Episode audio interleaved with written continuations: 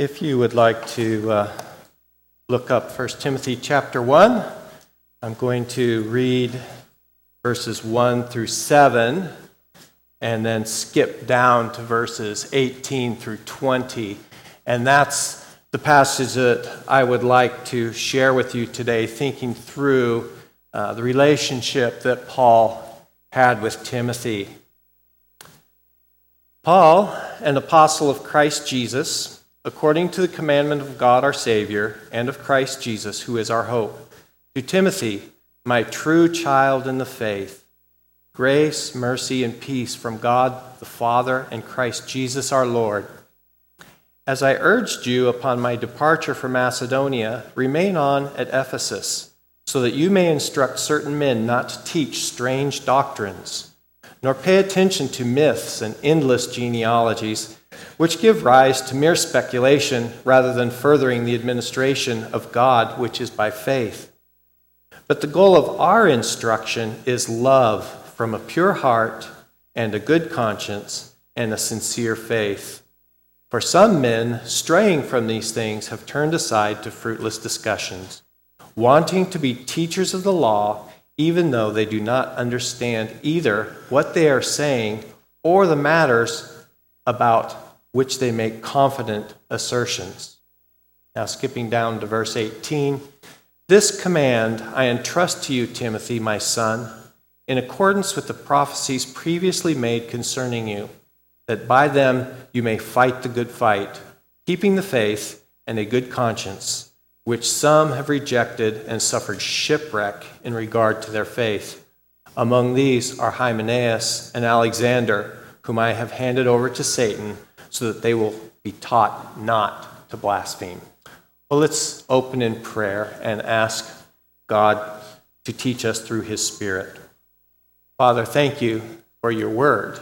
Thank you that it's alive and that it's sharp and it can penetrate into our souls and do the procedures that you need done in our heart. Thank you that you teach us through your Spirit. I pray in faith, knowing that He will do His ministry in our hearts today, helping us think about this more clearly and bringing other passages to mind, whether it's ones that I bring up or whether it's ones that He triggers in other people's thinking. And you will bless us through your word today. In Jesus' name. Amen. Five or six years ago, Carolyn and I were on home assignment. We were up in Nebraska, and uh, as part of our weekly routine, we wanted to stay in shape, so we bought a membership to the local Y. And uh, it was right about the beginning of the year, and there were new fitness challenges for everybody's New Year's resolution. And uh, I was swimming uh, at the time and since. And uh, the challenge for that year was during this calendar year, you would get a, a special recognition if you swam the length of the English Channel, or the crossing of the English Channel. Well, that's about 21 miles. I thought, well, I could probably swim 21 miles in a full year. I swim maybe several laps a day. That will eventually add up to 21 miles. And so we had these little swimmer icons in the chart at the side of the pool where people would advance their swimmers as, uh, along the chart throughout the year. And uh, that got me fascinated. Uh, that stuck with me ever since. And whenever I try to set swimming goals for my personal uh, fitness plan, uh, I always measure it by how many crossings of the English Channel I do. And that got me thinking, well, what would it really be like to cross the English Channel? And I started doing some reading online. When you get curious, that's often where you go. And I found out a little bit about crossing the English Channel. Uh, it's about 21 miles across, and the first time anyone successfully swam from England to France was in 1875. A man named Matthew Webb was the first person to do that. So almost 150 years ago was the first time. Since then, there's been over 1,880 swimmers who have made that crossing successfully. The fastest time was made by a man named Trent Grimsey, and he did the crossing in 6 hours 55 minutes. The average crossing time, and these are world class swimmers, mind you, the average crossing time is 13.5 hours. So he was moving. The youngest person to ever cross was Tom Gregory. He crossed successfully at the tender age of 11 years, 336 days. Wasn't even a 12 year old, and he swam the 21 miles across the channel. The most consecutive crossings was made by a woman whose name was Sarah Thomas. She crossed England, France, England, France, England, 84 miles in one swim. She actually holds the world record for the longest open water swim of any kind, and it's upwhere, somewhere around 160 miles in one swim. So there's a lot of different people who have done a lot of amazing things. But the story that fascinated me most was from one of the boat pilots who leads the swimmers across the channel. They have to have a, a, a boat that leads them across because it's a big shipping lane and very dangerous. And you know, you don't want to get stuck out there in the middle and drown or get hit by a, a freighter or anything. But so this boat pilot was talking about a man who came over from Japan. His name was Yoshi. Don't know his surname, but Yoshi was really pumped up for the swim. And so he jumped in the water and he started swimming in circles because he wanted to warm up for the big swim. Think about that. You're going to swim 21 miles, so how many laps do you need to swim? Just go do it. That's a lot of extra work for nothing. Well, I want to use this as, as a metaphor to set up the idea of Timothy being charged by Paul to remain on at Ephesus.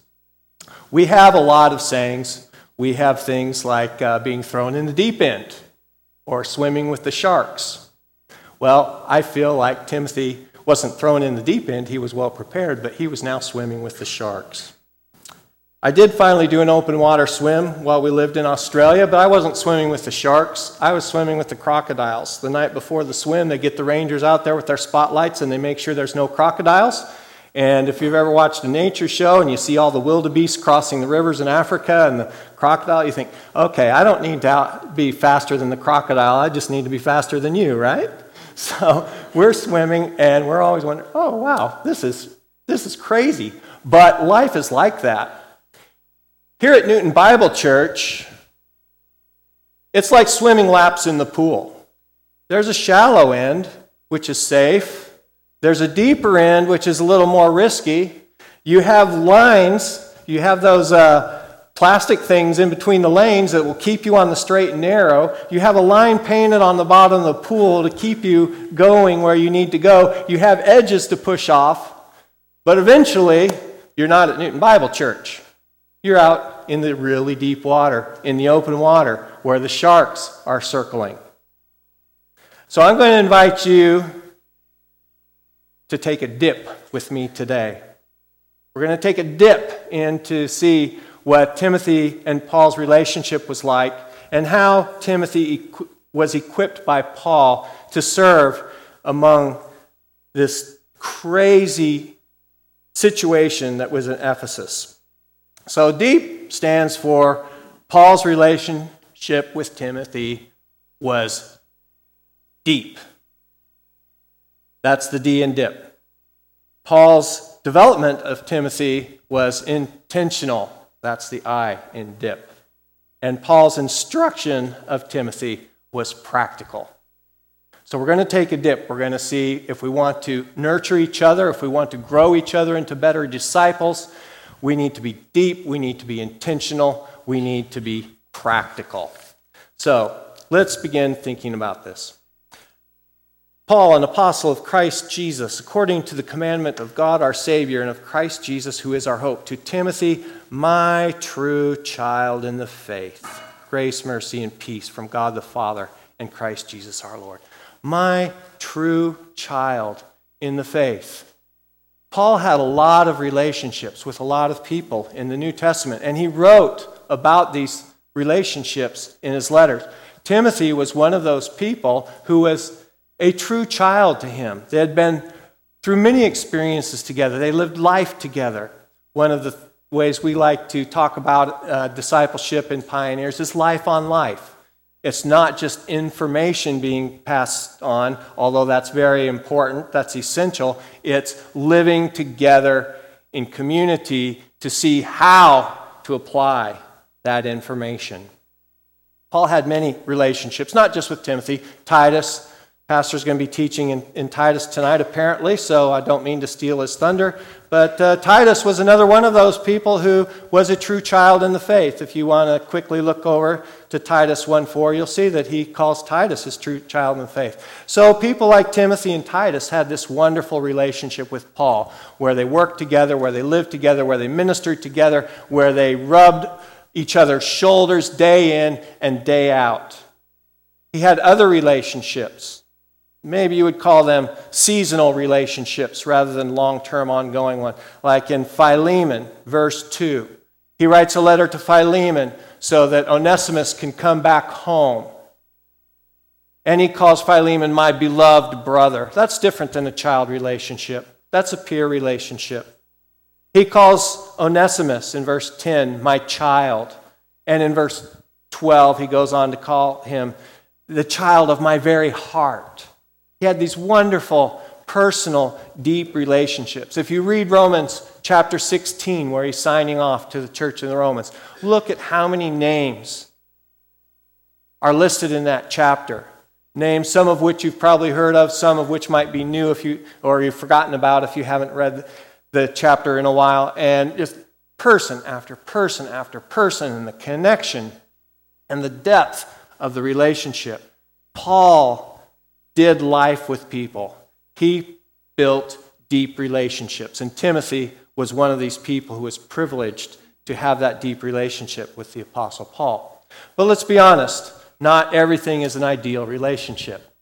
Paul had relationships that may have seemed like they had some great potential. They may have been people who started out well, but people turned on Paul, just like people turn on you and me sometimes. And sometimes it's personal preferences, other times it's for very important reasons because they don't have faith. They give up their faith. They're not interested in your faith. They don't want anything to do with what you believe. And that's what happened to some of these people in Ephesus. We read verse 18 through 20. Uh, he is encouraging Timothy to uh, carry out his charge to fight the good fight, but he acknowledges that there are some people who haven't fought the good fight. There are some people who I've invested in, who I've tried to go deep with, who've washed up. Among these are Hymenaeus and Alexander. And this isn't just something little, something trivial, something that, oh, I can just look over that and we can still be friends. This is serious, serious problems. He delivered them over to Satan so that they will be taught not to blaspheme. So, look, all of our relationships are not going to be ideal. Some of them are going to be really, really painful and difficult with severe consequences.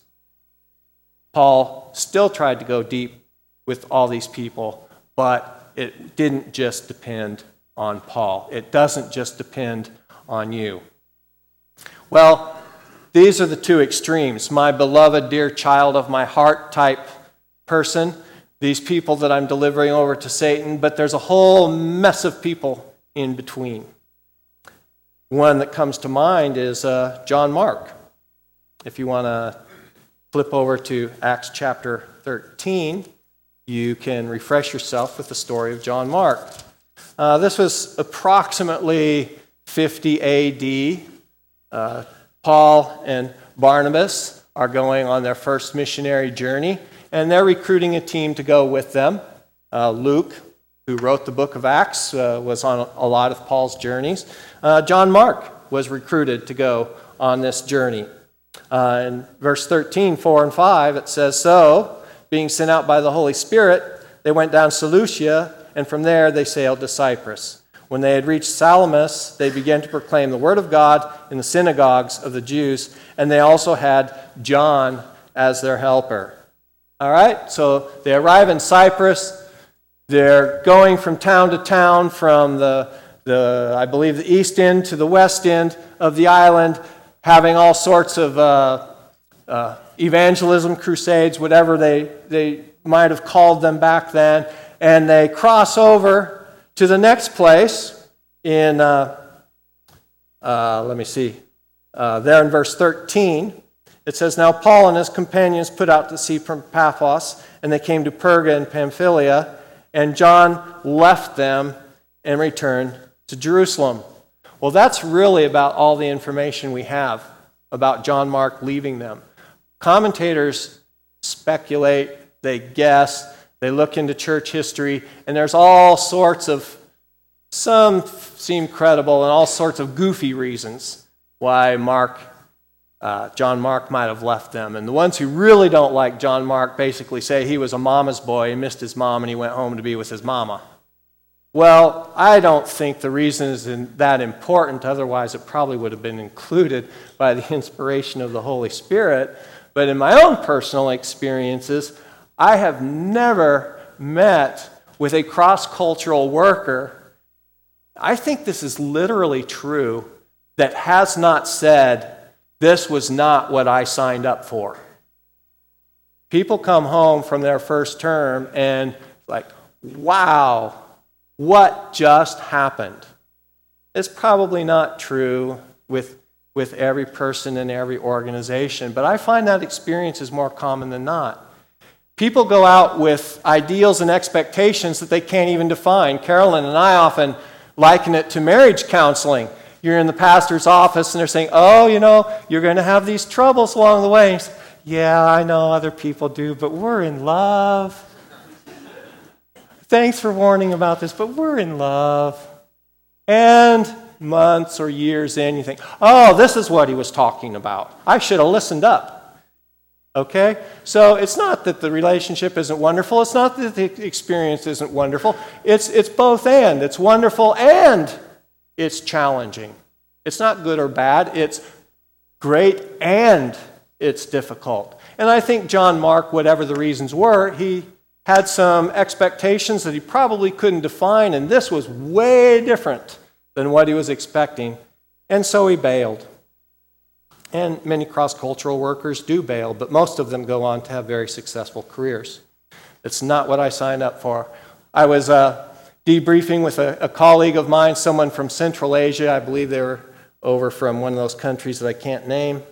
And uh, they were saying, oh, yeah, things went well. Things went great. Um, yep, everything's good. I said, wow, you're the first person I've ever heard who hasn't said, or who said, this term went exactly as I expected. Oh, no, we didn't say that. And then they actually opened up and said what they really thought about the term. And yes, of course they had challenges. Yes, of course they had surprises. Yes, of course they had hardships. But God sustained them through them all. And uh, Anyway, so John Mark was one of those people in the middle. And uh, why am I telling you about John Mark? Well, because two reasons actually. One is because he actually was reconciled to Paul. You know, on the second journey, uh, Paul and Barnabas decided to go, and Barnabas says, Let's take John Mark. Uh, the, the chronology that you find in the commentators, probably about a year later, give or take, and they're ready to go, and Barnabas says, Let's go.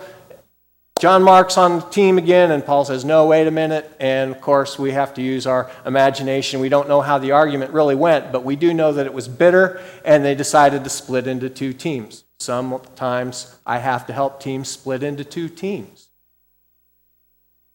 Who was right? Who was wrong? I think they were both right. John Mark bailed. He wasn't uh, trustworthy for the needs that Paul had. But he also needed to be nurtured, and Barnabas was right, and Barnabas gave him opportunity. And of course, in Colossians 4:10, Paul writes to the Colossians that Mark is a good person. In his final letter to Timothy, which is probably the final letter he wrote, 2 Timothy 4:11. Let me flip over there. He says, he's talking about uh, different people again who are important to him. Only Luke is with me. Pick up Mark and bring him with you, for he is useful to me. Don't worry if your relationships don't stay ideal. Don't worry, don't worry if they're challenging. Don't worry if you have temporary splits as it were. Because God is in these things, and if you continue to follow faithfully, you can be sure that the spiritual nurturing that you've done will not go to waste. There are people who have heard what you said. They may not agree with it at the time, they may have challenges that seem too hard to overcome, but your DNA has been passed on to them. And when I lose a team member and they say, Oh, I don't like this organization anymore, I'm going to go over to that organization. It's like, Great. Blessings on you, my brother. I know what I've invested in you. I know that you'll take that with you and you'll use that blessing to bless other people. That's how I feel about John Mark. And, he, you know, we, we lose the narrative of John Mark and, and Barnabas, but we do know that John Mark was useful and was partnering with Paul uh, 10 or 15 years later. They were back together, working together. So don't be disheartened when not every relationship that you're trying to develop into a deep, meaningful relationship doesn't go exactly the way that you're hoping it would go. Well, let's talk about Paul's relationship with Timothy. And we could pick any one of these characters, but I'm a simple man and I like to go where it's easy to pick the fruit. And there's a lot of information on Timothy. There's a lot of information on the church plant from the book of Acts. There's the book of Ephesians. There's a lot of stuff that we can think through. So, going back over to Acts chapter 14, Paul was on his first missionary journey, and uh, he had been in several cities, and he finally comes to Lystra in Acts 14:8. And we learn uh, from other passages of Scripture that on, on second journey, that when they met Timothy in Lystra, uh, they asked him to join the team. But this is the first journey. So this is a bit speculative. We can't know this for sure, but Timothy was raised by a believing mother and a believing grandmother in the town of Lystra, and Paul was there. And chances are, even if Timothy didn't see these events with his own eyes, they were the talk of the town. And so he was part of that discipleship movement when the gospel came on the first missionary journey. At, a man, at Lystra, a man was sitting who had no strength in his feet and lame from his mother's womb, who had never walked. This man was listening to Paul, and as he spoke, when he had fixed his gaze on him and had seen that he had enough faith to be made well, he said with a loud voice, Stand up on your feet! And he leapt up and began to walk. And the crowd saw what Paul had done, and then this crazy thing happens where they think they're Greek gods and try to worship them. But no, it's the power of Christ being manifested uh, validating Paul's message as the apostle to the Gentiles. Well, you know, things get out of hand, and the Jews are against him, and uh, different people in the towns along the way are against him. And then going down to verse 19, the Jews came from Antioch and Iconium, and now they're in Lystra, and having won over the crowds, they stoned Paul and dragged him out of the city, supposing him to be dead. But while the disciples stood around him, he got up and entered the city. Timothy might have been standing around in that crowd. I don't know. But if he wasn't, he sure heard about it. The next day, they went away with Barnabas to Derbe. So Timothy is a believer. He's not yet on Paul's team, but he's aware of Paul's ministry. He's uh, being nurtured in a family of faith that in turn is being instructed by the Apostle Paul, seeing these amazing things that God is doing to validate their message. So a year later, we're now on the heels of John Mark's schism. Paul and Barnabas whew, can't talk to each other apparently for a while. They go their separate ways, and Paul comes back to Lystra. So flip over there to Acts 16. Paul came also to Derbe in verse 1 and to Lystra and a disciple was there named Timothy, the son of a Jewish woman who was a believer, and his father was a Greek. And he was well spoken of by the brethren who were in Lystra and Iconium. Paul wanted this man to go with him, and he took him and circumcised him because of the Jews who were in those parts, for they all knew that his father was a Greek. Now, while they were passing through the cities, they were delivering the decrees which had been decided upon by the apostles and the elders who were in Jerusalem for them to observe. So, Timothy joins the team and they immediately start preaching from city to city. Timothy's going from one city to the next city to the next city. He's learning by doing. As you read through the account of Acts, you'll see there are times when Paul sent Timothy on ahead.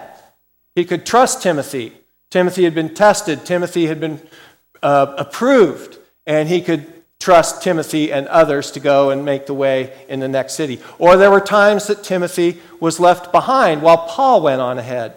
So it didn't matter so much that they were together 24 7. What mattered is they had this bond where, where he was building into Timothy's life. A trust was built, a rapport was built. Uh, they were able to share tasks, they were able to divide tasks, they were able to come and go and join together and blend in lots of different ways.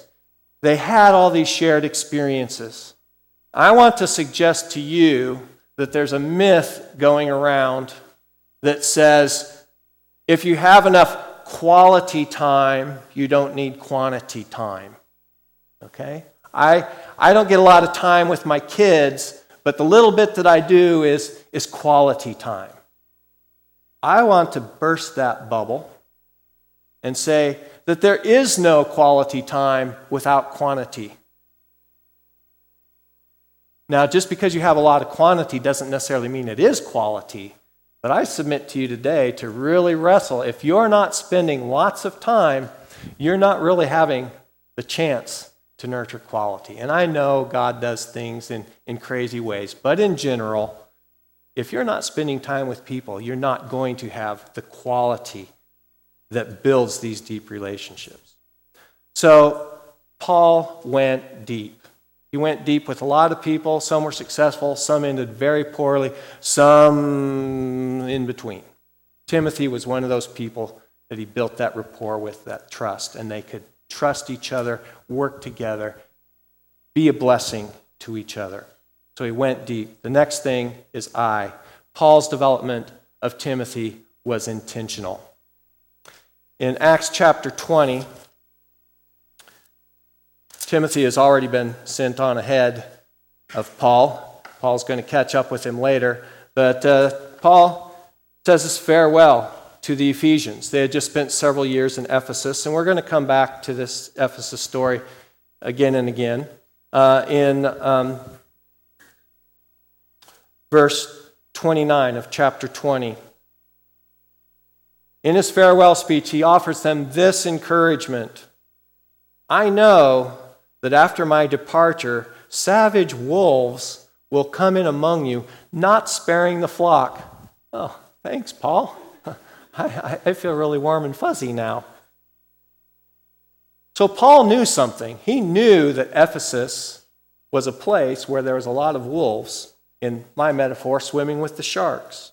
Doesn't matter what the wild animals are, they're highly dangerous. And he knows they're there and he knows they're going to come out and he knows they're going to attack.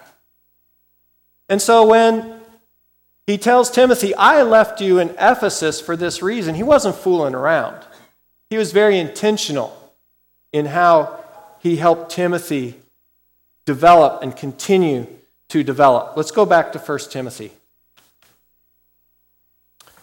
Verse 3 I urged you upon my departure for Macedonia, remain on at Ephesus, so that you may instruct certain men not to teach strange doctrines. There was a lot of funky stuff going on in Ephesus. And skipping down to the final verses of the chapter, Hymenaeus and Alexander suffered shipwreck. This is serious business. In the past 20 years or so, when I've read about Hebrew poetry and the Genesis account, a lot of uh, Bible scholars like to talk about the sea as being a symbol of chaos and terror in the Hebrew culture. Um, Paul himself was shipwrecked, whether he was talking from experience or whether he was using this, this concept that these Bible scholars are talking about. He knew what it was like to be shipwrecked. And he said, These gentlemen are shipwrecked in regard to their faith. This is serious business. The Apostle James told us not many of us should become teachers. Why? In chapter 3, verse 1, he says, Because by becoming teachers, you will incur a stricter judgment. Now, James was the brother of Jesus. Jesus actually said it a little bit more powerfully and a little bit more challenging. In Matthew 18 6, he says, If any of you leads one of these little ones astray, you know what would be a better option? Y'all know, don't you? Tie a millstone around your neck and cast yourself into the deepest part of the sea. It's scary to be out in the middle of the ocean, shipwrecked, or with a millstone around your neck. There is nothing that could possibly terrify somebody more. Uh, you may remember the headlines from a couple of weeks ago back in June the Titan submarine that was going down to explore the wreckage of the Titanic. And they had what was called a, a catastrophic implosion. Well, when I swim laps at my pool in Florida, I often swim next to a retired Navy diver. He's 75 years old. And we were talking about this catastrophic implosion, and he was helping me understand this. The way he talks about it, he says all the diving rules in the Navy are written in somebody's blood. Everything we've learned about deep ocean has been bought with the price of someone's life. So when you're talking about shipwrecks and implosions, you're, you're talking about very serious things. There is no hope. There's a few basic principles, according to my friend, the Navy diver who's now retired. A deep sea submersible needs to be a cylinder. The Titan was a sphere. A deep sea submersible needs to be made of titanium. This one was titanium on the ends with carbon, uh, carbon material in the middle. There was no way, according to the known rules, the basic principles of uh, pressure and uh, structural integrity that this submarine could survive for very long. It made the dive once. They thought they could do it again. Nope, they couldn't do it. Catastrophic implosion happens in one millisecond. That's how long it took for that first breach. Can't even do it. One millisecond, those people were toast. They didn't even know what hit them. It takes 25 milliseconds for your brain to even register something. And it takes 150 milliseconds for you to even begin to start to respond. Shipwreck is a very serious thing. It can happen faster than you can respond to it. That's why Paul was so intentional with developing Timothy. It can happen faster than you can even know what's going on. You have to stick to the basic principles. And in the other swim lane, next to my 75 year old Navy friend, is the woman who teaches preschoolers how to swim. And she's laying down the very basic rules. And her most basic rule is the same one that some of you parents are probably telling your children today stop wiggling. Stop wiggling in the water. You waste a lot of energy, you waste a lot of emotion, uh, emotion you're not going to go anywhere. Just relax and swim. You have to have the right kind of motion. Keep your head down. I'm swimming laps. I, these little kids are splashing around. I'm back and forth and back and forth, and I get tired. And I have to remind myself stop wiggling. Keep my head down because when my head goes out of the water, I sink. The rest of my body is pushed down in the water when I keep my head up. There's basic rules that you have to go back to over and over and over again. And these basic rules are very simple. Now, they're rich, they're complex, they're deep. You can spend a lifetime studying them, but Paul kind of encapsulates them from time to time. For example, in 1 Timothy chapter 2 verses 3 through 6, he says this, and I go back to this all the time. Maybe not daily, but whenever I'm in a hard crunch, I go back to this. This is good and acceptable in the sight of God our Savior, who desires all men to be saved and come to the knowledge of the truth. There is one God and one mediator between God and man, the man Christ Jesus, who gave himself up as a ransom for all, a testimony given at the proper time. when I'm discouraged, when I'm feeling beat up, I go back to that simple truth Jesus Christ gave his life for me. That's, that's as simple as stop wiggling. Doesn't get more simple than that. But as soon as you go back to that truth, the equilibrium, the buoyancy is reestablished. Um, one more passage in skipping ahead to chapter 3, verse 14. I'm writing these things to you, hoping to come to you before long, but in case I'm delayed, I write so that you will know how one ought to conduct himself in the house of, household of God, which is the church of the living God, the pillar and the support of the truth. By common confession, great is the mystery of godliness. It doesn't get a lot more crystal clear than this. He who is revealed in the flesh was vindicated in the Spirit, seen by angels, proclaimed among the nations, believed on in the world, taken up in glory. The resurrected Jesus Christ, taken up in glory, seated at the right hand of God. Come back over and over and over again to these simple truths and stop wiggling. Stop paying attention to myths and speculations and endless genealogies. If you don't, your wiggling can get you so far out to sea where in a millisecond you don't even know what happened. Go back to these basic things. Paul intentionally was developing Timothy. But it wasn't just Paul. Timothy's charge was confirmed by others. He was selected by Paul and Silas. We read this in Acts chapter 16. But he was also well spoken of. There were other people who said, Yeah, he's a good guy. He's all right. Yeah, we, we agree. He's, he's good to go. We, we, we back him. Uh, in 1 Timothy 1, verse 18, this command I entrust to you in accordance with the prophecies previously made concerning you. There were people that had some sort of spiritual authority in Timothy's life who agreed, We know that God has something for you. It wasn't just his decision, it wasn't just Paul and Silas, it was these prophets. In chapter 4, verse 14, don't neglect the spiritual gift within you, which was bestowed on you through the prophetic utterance and the laying on the hands of the presbytery. The church leadership was involved in helping him, in identifying him, in setting him aside.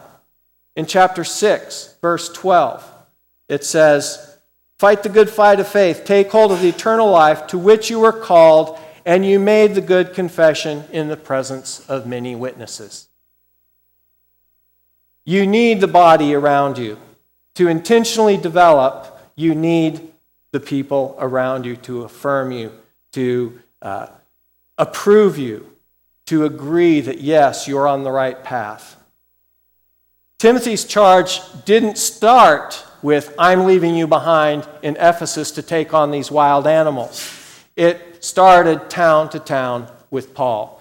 In Acts 16, he joined the team. They passed through several cities.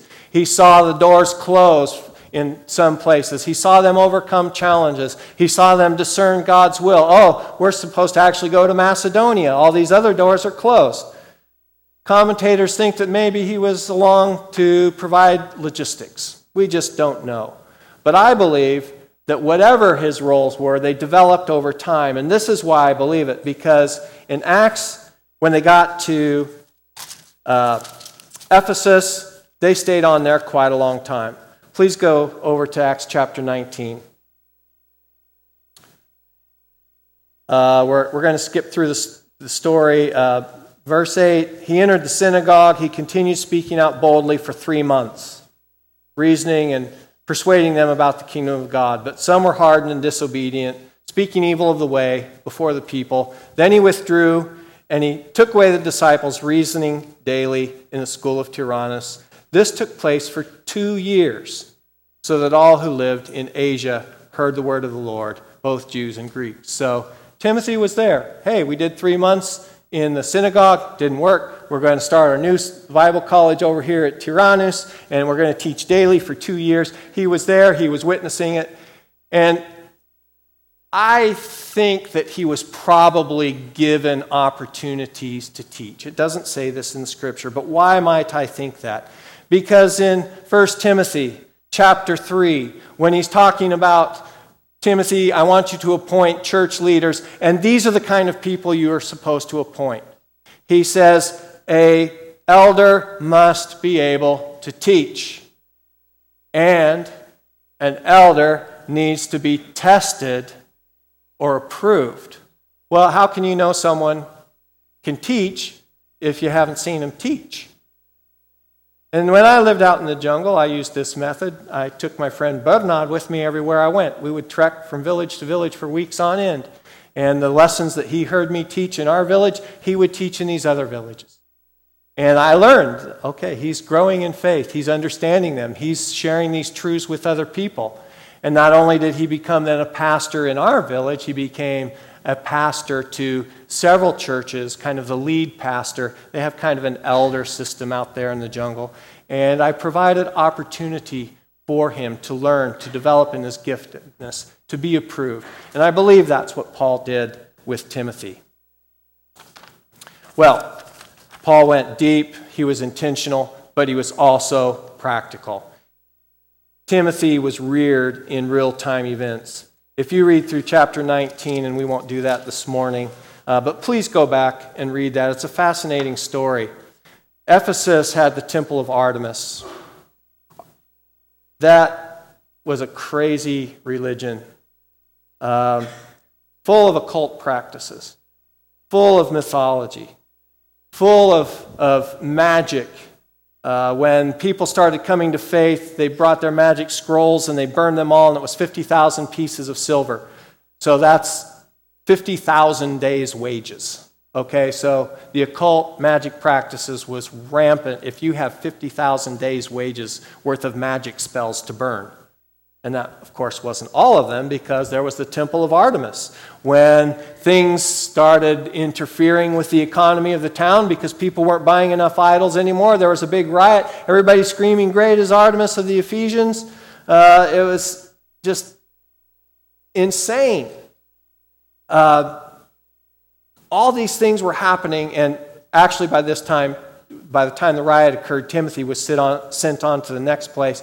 But when they caught back up, of course, he would have known all the people that Paul was talking about. He would have known where all these events happened. He would have visited them. He would have been uh, able to sense it, uh, experience it vicariously through Paul. There's all these cultic, all these crazy economic, all the civil unrest. All these things are happening. And now Timothy is in that city to straighten them out. So when Paul tells him, don't pay attention to myths in verse 1 4, in chapter 1, verse 4, that's exactly what people were paying attention to. The myths, the genealogies, the strange doctrines of these mystery religions. In chapter 2, he says, Pray for government that we can live quiet and peaceful lives. And by this, the word of God will, will flourish. Okay? Why would he say that? Because there were riots and because people are going to fly off the handle and people are going to get beat up and the whole town's going to go crazy. When he talks about the roles of women in chapter 2, he's basically saying, don't be like those temple prostitutes. I just came across this idea this week. You know, he, he in, in uh, 1 Timothy chapter 2, let me flip over there. He. Uh, talks about women and, and uh, some of the roles for women. Uh, likewise, I want women not to adorn themselves, or I want women to adorn themselves with proper clothing, modestly, discreetly, not with braided hair, gold, pearls, costly garments. Uh, he goes down and he uses a creation argument. Adam was created before Eve. I hadn't heard this until this week, but I want to study it more. Apparently, in the Artemis mythology, Artemis is Apollo's twin sister. And it was Artemis who was born first. And because she came before Apollo, she was the preeminent being. And therefore, in the Artemis cult, the women had the spiritual power and they were calling the shots. And if you read the story of what was going on in Ephesus, it was crazy. If you do any historical reading, it was even crazier. And so Paul is talking about real time, real events. You need to be the husband of one wife in chapter 3. Uh, you compare that with instructions throughout Timothy. Why? Because these teachers are going into homes and captivating weak women led on by various impulses. So these were the immoral practices that were going on in the, ta- in the town. And if you're going to be in church, if you're going to set up a healthy church, you have to know what it means to be a faithful husband, not one of these people who lives that way. Don't be a lover of money. This was a commercial center. People were using religion to get rich, whether it was the cult of Artemis or coming to preach Christ. And, and Paul says godliness actually is a means of great gain if accompanied by contentment. The love of money is the root of all sorts of evil. And we see all sorts of evil working out with these people, causing riots because they're mystery religion, pagan, idol making businesses are at risk. And so all these things were very practical. Well, it was practical, but it was also kind of general. Paul says you need to be the husband of one wife. You need to be able to teach. You need to be temperate. You need to be prudent. You need to be respectable. You need to be hospitable. You can't be addicted to wine. You can't be someone who's easily uh, getting into fights. You have to be gentle. You have to be peaceful. Well, that's kind of general. Those are general things that are true in all cultures. But he doesn't really say, even though he's addressing the real issues in Ephesus, he's not saying how. And I think the reason is because cultures all around the world are different. We have one interpretation of Scripture, but we have many, many applications. And so, yes, what does it look like to be the husband of one wife here in Newton, Kansas. Well, that looks different than in the jungle. You're not going to come to me and say, you know, Dan, I'm having trouble because my uncles can't come up with the bride price for this girl I really want to marry, so I'm going to marry this other girl in two weeks. You're not going to ask me that question, but I need to be able to answer that. And if Paul spent all his time, what do you do with bride prices? What do you do with uncles arranging marriages? That wouldn't be very applicable to a lot of people. But when he says you need to be the husband of one wife, then that makes sense. And through nurturing each other, through our experiences, through discipling one another, we have practical insights. What does that look like in our culture? What does it love, look like to be free from the love of money? What does it look like to be free from addictions? You know, Paul only mentions wine, but there's a lot more addictions going around today that are plaguing our society. It's all very practical experience. Well, let's, let's wrap up. I have a million more things that I want to talk about, but we'll kind of wrap up. Paul's experience in Ephesus in 1 Corinthians, he said, I fought with wild beasts. In 2 Timothy chapter 4, he says, God delivered me from the mouth of a lion. In 2 Corinthians 1 8 through 10, he's talking about his experience in Ephesus. He says, I despaired of life.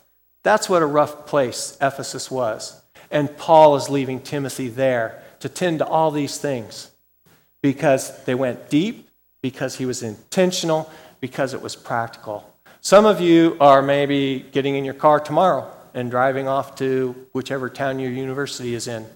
You're going to be swimming with some sharks. Some of you are going back into the workplace. You're swimming with the sharks. I may be going to some place in Southeast Asia where there's idols and temples all over the place. I'm going to be swimming with the sharks. We need each other, and we need to be deep, we need to be intentional, and we need to be practical. Before we close, with our final song, let me ask you a few questions by way of application. There may be something that the Spirit's already nudging you to do, and that's fine. Please listen. That's His job, not mine. But I would like to ask you to consider identify in your mind just now one or two people that you would like to be more intentional with. A couple of weeks ago, I was with my friend Mike after church. He'd been coming to our Tuesday night Bible study for a couple of weeks. He had done a stint with Seventh day Adventists, he'd done a stint with Methodists, he'd done a stint with Jehovah's Witness, and he was looking for the truth. And boy, he wanted to find the truth. And I, our study group was shutting down for the summer. And he was a few steps ahead of me going out of church, and I thought, well, I'll just wait till Tuesday. I, I, I want to invite him over because I know he's got a lot of questions, and I know he's been a little bit frustrated not being able to find it, but maybe with some one on one study, we can get him where he needs to go. And I thought, ah, I'll wait till Tuesday. But then I just didn't feel right. And I said, no, I need to talk to him now. So I yelled, Mike, and I ran up and I caught up to him. I said, hey, do you want to come over to our house on Tuesday nights when the group stops for the summer? He says, yeah, I'll do that. Well, a few weeks later, he says, Dan, you know, until you came up and called me, I had made the decision I was done. I quit. I can't figure this out. This is the last straw. I'm never coming back. And if I hadn't have gone up there and said, hey, if I had waited till Tuesday, it'd have been too late. He'd have been out of my life. And I'm proud that God saved his soul and he was baptized last Sunday as we were speaking up in Nebraska. He wasn't in Nebraska, he was down in Florida. Who are one or two people that you want to be intentional with? The other question is maybe you're on the Timothy side of the spectrum right now. That's great. I'm still looking for mentors. I'm still looking for people to develop me. Nothing wrong with that. Don't be embarrassed of that. Who will you go to to ask them to be intentional with developing you? Well, whatever you feel you must do, please do it. But at least consider these two questions that I've asked of you. Thank you very much. Let's pray. Father, thank you for your word. Thank you that, as we said, it's powerful. And uh, maybe I'm not so powerful. Maybe I didn't do such a good job. Maybe my mouth is dry and cottony, but your spirit takes your word and it doesn't return void. And so we ask that the applications that you have for us, we would follow through. We don't want to be hearers of the word, we want to be doers of the word. Make us doers of the word. In Jesus' name, amen.